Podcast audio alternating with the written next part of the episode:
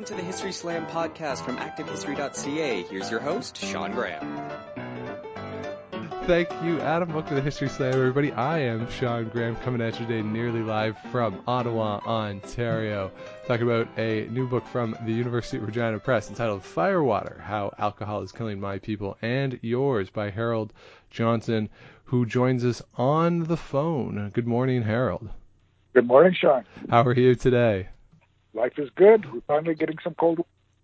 Yeah, it's it's really starting to turn here at the start of winter and uh, starting to bog down for a a long cold winter it would appear. And uh, here to talk about your book, you are uh, an interesting guy because you know we we tend to have a lot of you know academics on the show, but you have experience as a crown prosecutor in Treaty Six territory, which really lays the framework for what this book is about. This is just home. This is where I where I grew up, and this is where I return to. And and so for you, uh, obviously, this book, when you think about the title here, it's about alcohol.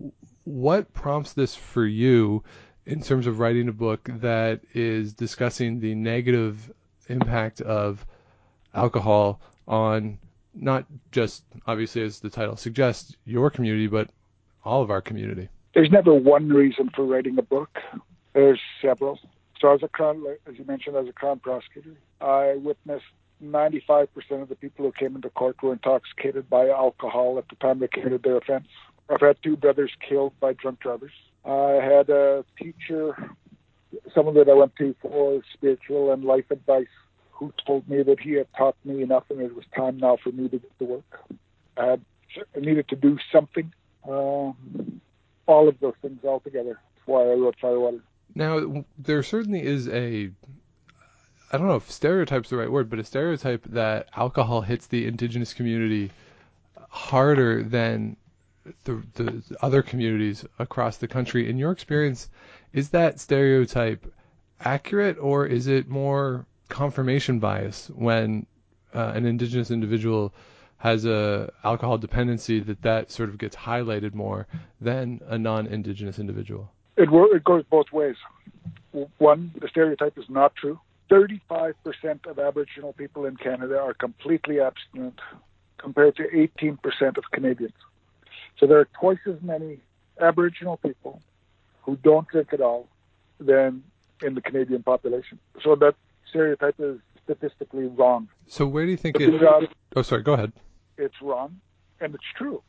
Aboriginal people have a drinking pattern of binge drinking. So the harms that we experience here in, I'm just talking about northern Saskatchewan. The leading cause of death in northern Saskatchewan right now is injury at 24.3% of all deaths, compared to Saskatchewan, which has a death rate from injury at about 6%.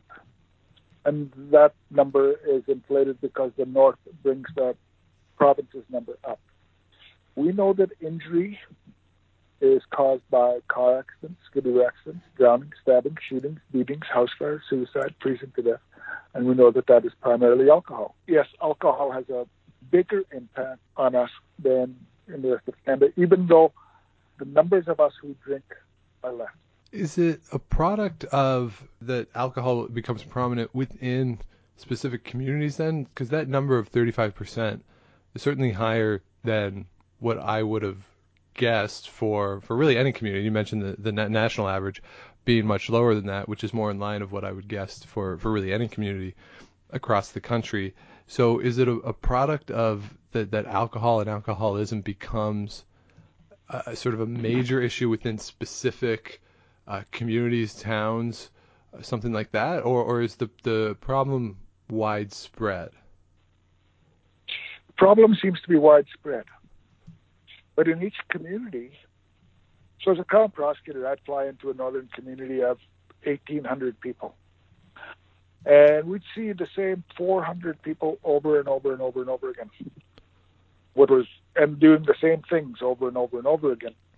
What was frustrating about it was we had a judge and a prosecutor and a defense counsel doing the same thing over and over and over again and everybody wondering why nothing was changing. There'd be people in that community that we would never see. Occasionally, I'd be surprised because I think I've been coming here for years. I know all of the surnames of everybody who lives in this community.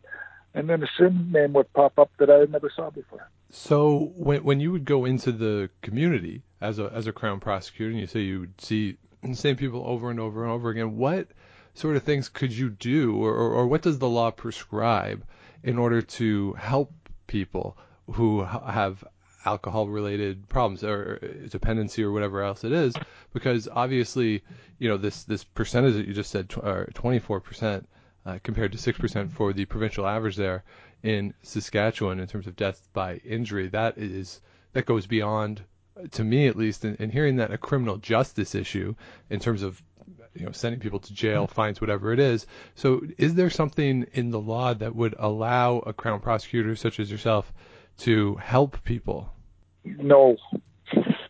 Quite bluntly, no. The justice system is not helping.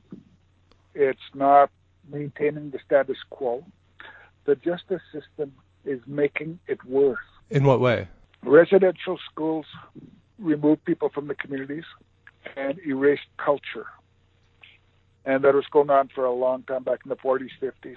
By 1960, before 1960, there were very, very few Aboriginal people in custody. So, beginning in 1960, the incarceration rate of Aboriginal people in Canada began a steady increase that has continued up until today. And nothing that the justice system has done, nothing that the legislature has done, nothing that the Supreme Court has done has made any difference to that rate. And it continues to increase. What happens when you take an Aboriginal person out of the community and put them in a jail is we teach them jailhouse culture. We teach them that the institution is going to feed you, the institution is going to give you shelter. You learn to be disrespectful of authority. You learn that violence solves problems. And then these people return to the community, bringing jailhouse culture back with them. And to many of our youth now who've lost traditional culture, there's a belief that jailhouse culture is Aboriginal culture. So the justice system, by incarcerating people and changing their culture, has changed the culture of pockets in our community. In thinking about that, does this jailhouse culture that you mentioned, does that then encourage recidivism and having people go back to jail? You, you mentioned, you know, being fed, housed, all that kind of stuff. D- does that encourage that and make it so that going to jail doesn't seem as punitive or as bad? If everybody in your community has gone to jail, if your dad's been to jail and both of your older brothers and three of your uncles, and they've come back and told stories about what it was like, and you know that all of those people are good people, uh, they get drunk and they do stupid things, but most of the time they're good people. They look after their families, they're hunters and they're fishers, and they're just decent to be around. They get drunk and mess up once in a while. So you know that good people can go to jail. So it, there is no deterrent effect. Deterrence doesn't work anyway. When you're dealing with problems that are almost entirely caused by alcohol, you cannot rely on deterrence because someone who is intoxicated is not thinking about what a judge is going to say 18 months down the road. So, in your experience, what is the the answer in terms of, or, or potential answer in terms of that, in terms of I don't know if the word is protecting people when they are drinking and trying to address some of these alcohol related problems in, in these communities? There's a few things the justice system can do. Um, there is a program out of South Dakota called 24 7. If you are charged with domestic violence or impaired driving in South Dakota, there's a chance you're going to be put on a 24 7 order. And if you're on that order, you have to report to a police station twice a day once in the morning, once in the evening, and blow into a breathalyzer. If you fail to show up at the police station or you blow into the breathalyzer and there's alcohol on your breath, you are put in jail for up to two days. Immediate detection, immediate consequences. People don't breathe. We frequently put people on judge's order in Canada to abstain from the consumption of alcohol, and I'm estimating about 85% of those orders are breached. With immediate immediate consequences, people don't reach the orders. The RAND Institute went to South Dakota and studied the program there, and they determined that the incidences of domestic violence were down considerably. second, impaired driving charges were down considerably. The injury rate to males between the ages of 19 and 40 were also down, but most significantly, the death rate from alcohol in South Dakota was down by about 4%. And they know that it was the 24 7 program because the program was entered into one county at a time across the state, so they're able to track it. And has that program it, been exported elsewhere? It is in several states now. I called the district attorney down there and said, I know you've got Pine Ridge Reservation in South Dakota, and I know that Pine Ridge's problems look much the same as what I've got in northern Saskatchewan. How do you get people to the police station there because you've got huge distances and people who don't have vehicles? I said, Oh, we use transdermal bracelets. I look into transdermal bracelets. When you drink alcohol, 1% of the alcohol that you drink comes out through your skin unchanged. So that's why you smell like tequila the next day. There's a bracelet that you can put on your ankle. If you consume any alcohol, the bracelet will detect it. The bracelet is foolproof. You can't slip a piece of cellophane in between the bracelet and your skin. You can't put grease on. You can't, a whole bunch of things that'll catch you. Looking at states that use transdermal bracelets, they have a breach rate of about 17%. 17% is much better than our 85% that I'm estimating here for breaching judges' orders. And then when you look at the breach rate and break it down, 15% of that was for tampering with the bracelet. So you got this bracelet on, you got it on 24 hours a day, it's on your mind all the time, you're just sitting there trying to figure out how to beat this thing, and it tells on you and calls the police. Only 2% of the breaches were for actual consumption of alcohol which is obviously, as you're saying, much much lower than the percentage that, that you're estimating there in uh, northern Saskatchewan. And it, it yep. seems it, it seems like as as you say, I mean the, the the point of these things is, at least in listening to you and, and going through the book a little bit, as I said, it's not supposed to be punitive necessarily, but rather to help people. Uh, am I am I right in suggesting that? I agree with you. Uh, punishment doesn't work we've got a highly traumatized population here. So as a crown prosecutor, I handled about a thousand files a year, or fifteen hundred files a year. A thousand of those with documented trauma. So the person who did it is traumatized. The victim is traumatized. And so are the five children who watched. And that's for each of my thousand files. There are 11 prosecutors in northern Saskatchewan, so that's 11,000 files, each with multiple trauma victims documented. There's only 38,000 people in northern Saskatchewan. It only takes a few years until that population is traumatized multiple times.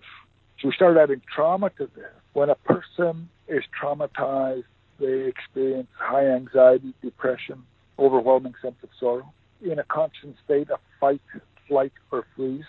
And alcohol ameliorates all of those symptoms. Alcohol is very good medicine for people who are experiencing PTSD. The problem with it is the side effects. You quickly develop a tolerance to alcohol and it requires more and more. And then the intoxicating aspect, it results in more people being traumatized because of what people do when they're trying to ameliorate their own symptoms of trauma. So is that account for that higher percentage of alcohol problems then in, in communities because of, as you mentioned, the, the trauma effect. Uh, but does that then as you say, suggest spread through the community so that if I, as a son, if I see my parents having trauma, does does the trauma pass to me in the same way that I would then be more likely to become dependent on alcohol in the same way? If your parents have PTSD or symptoms of trauma, those symptoms are going to be amplified in you. Your your trauma is going to be worse than theirs. Uh, these are these are studies done by people uh, who've gone to residential schools, and generations down the line, the symptoms are greater than the person who went to residential school. What accounts for that? I don't know. I'm not a psychologist. yeah. But tra- trauma is only one aspect of it. Trauma is just one part of it. There's, like I said at the beginning, there's never one reason for anything. It's not simple. We also have the social determinants of health. So in Ottawa, there will be communities where the life expectancy would be 60, 65 years old. And in Ottawa, in richer communities, the life expectancy will be 80, 85 years. And that's just within Ottawa. In those pockets where there are lower social, where wealth comes into play, uh, lower incomes, all of those things, there's more crime as well, more drinking. And isn't because of wealth disparities entirely. That's part of it. The difference is in hope. In wealthier communities, people have hope. In poorer communities, they don't. So if you don't have any hope that there's going to be a tomorrow, it's more likely that you're going to eat that piece of cake today and not worry about your waistline. And so we have higher obesity rates. You're not going to worry about tomorrow and you're going to drink all of that whiskey today.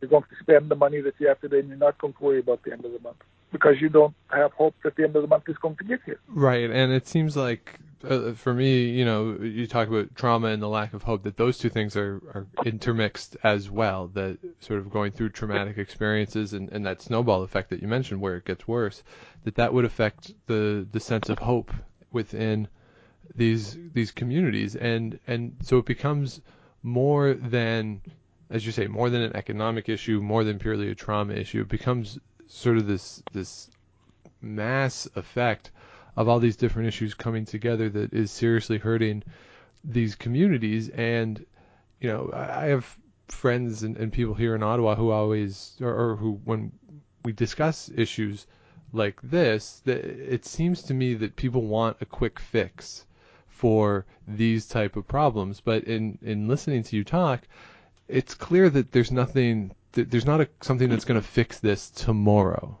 Yeah. And, and it's a multifaceted. We need a multifaceted approach. And that is what we're working on. The Northern Alcohol Strategy that I am part of today is working on bringing all of the institutions, justice, healthcare, education, policing, um, Chamber of Commerce, municipal, band governments, all together to work on changing the story that we tell ourselves about alcohol. And I believe that that is the only way that we're going to change it. Justice can't do it by itself. Healthcare has lots of tools, but they can't fix it by themselves. Uh, education is learning. There are evidence-based approaches for teaching or talking to youth about alcohol that are being implemented. But we need everybody. We need the churches on board. We need the sweat lodge keepers. We need the pipe carriers. We need powwow dancers. We need hockey teams be on. And how much of this goes beyond the the the just the indigenous communities? Because uh, you know the, the subtitle of the book of course refers you know my people and yours that sort of it, this is a, a, a broad macro communal issue for everybody across the country. And and it, it seems to me that obviously that we all have a part in this process. Oh absolutely. The cancer agencies across canada met and they wanted to talk about how do we message to Canadians about the risks of cancer from consuming alcohol. And there are several cancers that are directly related to consumption of alcohol. For example, if a woman has one drink a day, it increases the risk of breast cancer substantially. Cancer agencies have come together trying to figure out how do we bring this message to Canadians and there's, there's fear in the room. We are back in that situation where we were a few decades ago when we started talking about tobacco and cancer and the reaction from the industry.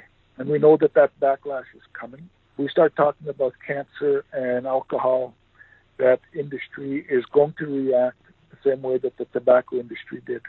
Uh, so we've got a big problem. We've got a lot of serious work to do across Canada and around the world. And the World Health Organization is way ahead on this. Canada's quite behind. Countries like Scotland and Finland are way ahead of Canada and creating strategies to deal with alcohol. Yeah, and, and there's that divide, right? Because uh, here in here in Ontario, uh, not to get overly political, but our, our premier he ran in part on reducing the price of beer he's implemented a, change in how long alcohol can be sold. The the hours have been extended so that you can buy alcohol uh, as late as 11 p.m. in the uh, LCBO, the the provincial retailer here. So you're right. You, there, there's this sort of disconnect between this cultural prevalence of alcohol in this country and these studies that continue to come out showing its negative health effects. And it, it, it just seems like across the country, we are, as a group, as a collective, willing to ignore these things despite the evidence to the contrary. Most people are unaware of the evidence. Hmm. Most people in Canada, and probably most of the people who voted for $1 beer, are unaware that alcohol causes cancer. They're unaware that heavy alcohol use damages the heart. They haven't been told that alcohol is responsible for over 200 illnesses and injuries. They simply don't know. Uh, it's going to be interesting to watch Ontario in the uh, next few years. Uh, the increases in violence, the in damages to health, the decreases in education, all of those things are going to come into play uh, it's going to be interesting to watch the numbers between Canada and more responsible provinces, or between Ontario and more responsible provinces. A 1% increase in the price of alcohol in the United States, uh, study showed a 3% decrease in domestic violence. That's remarkable. And and now here we are in, in this province doing the opposite of that, or attempting to do the opposite of that, uh, in terms yeah. of the price. The, the industry is a powerful lobby. I was told by government people when I began this project of taking on alcohol that I should avoid tackling the industry because the industry is such a powerful lobby that I would not succeed. Well, have you come up to any uh, resistance from industry people? Have you heard from anybody? Uh, no, not directly because I haven't uh, uh challenged industry. Okay. But the the Yukon Territory tried to put warnings on alcohol bottles, warning that alcohol caused cancer, and were threatened by the industry. And you got to remember, the Yukon Territory isn't very big. I think there's like 30,000 people who live there in total. They don't have a huge tax base. They couldn't afford to take on the industry in a court battle. And the territory withdrew they were bullied into taking the warnings off the bottles by the industry. That was just within the last year. You do wonder what would happen if it was a more populous province that might have more sway. I, I don't know, or, or would the industry, do you think, just come back harder on that? I don't know. Yeah. I know that British Columbia feels confident enough to bring a lo- lawsuit against the opiate uh, distributors. Oh. Uh, but they don't have because of the uh, harms caused by opiates in British Columbia.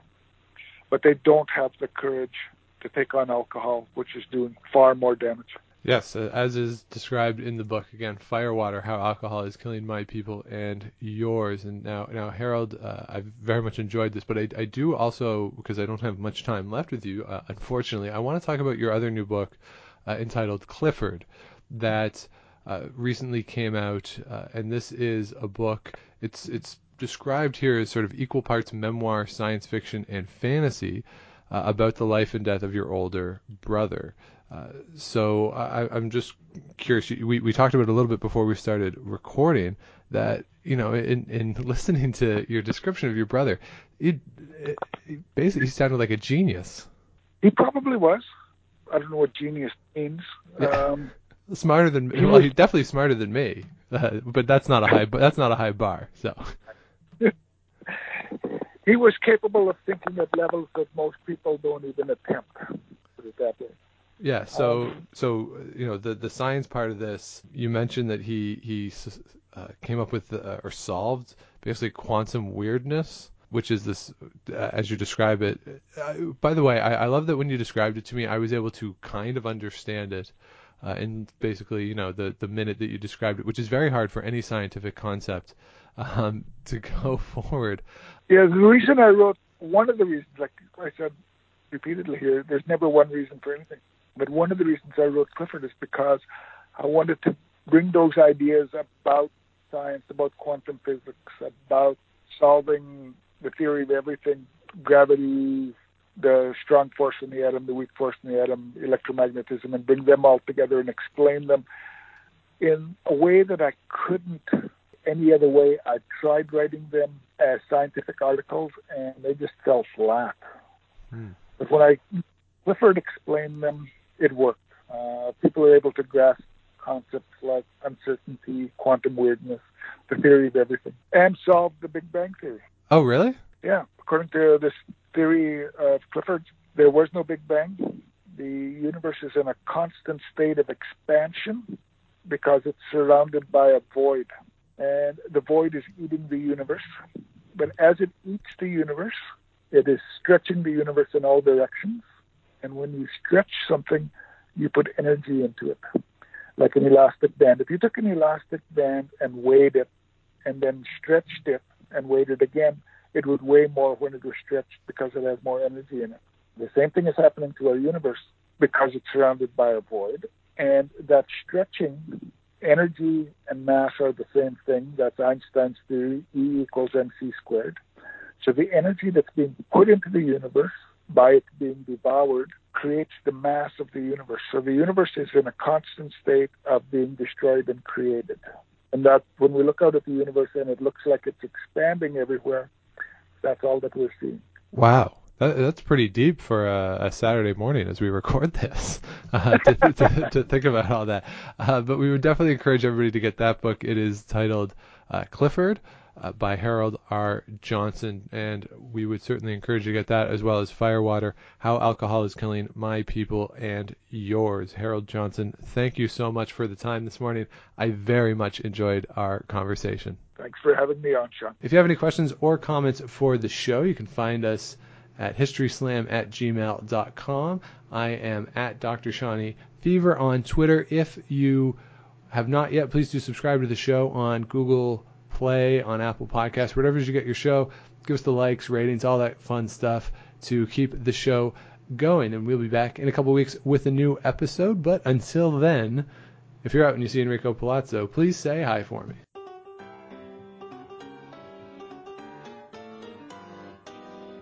Thanks for listening to the History Slam podcast. Be sure to check out Active History for more features, articles, and be sure to subscribe on iTunes.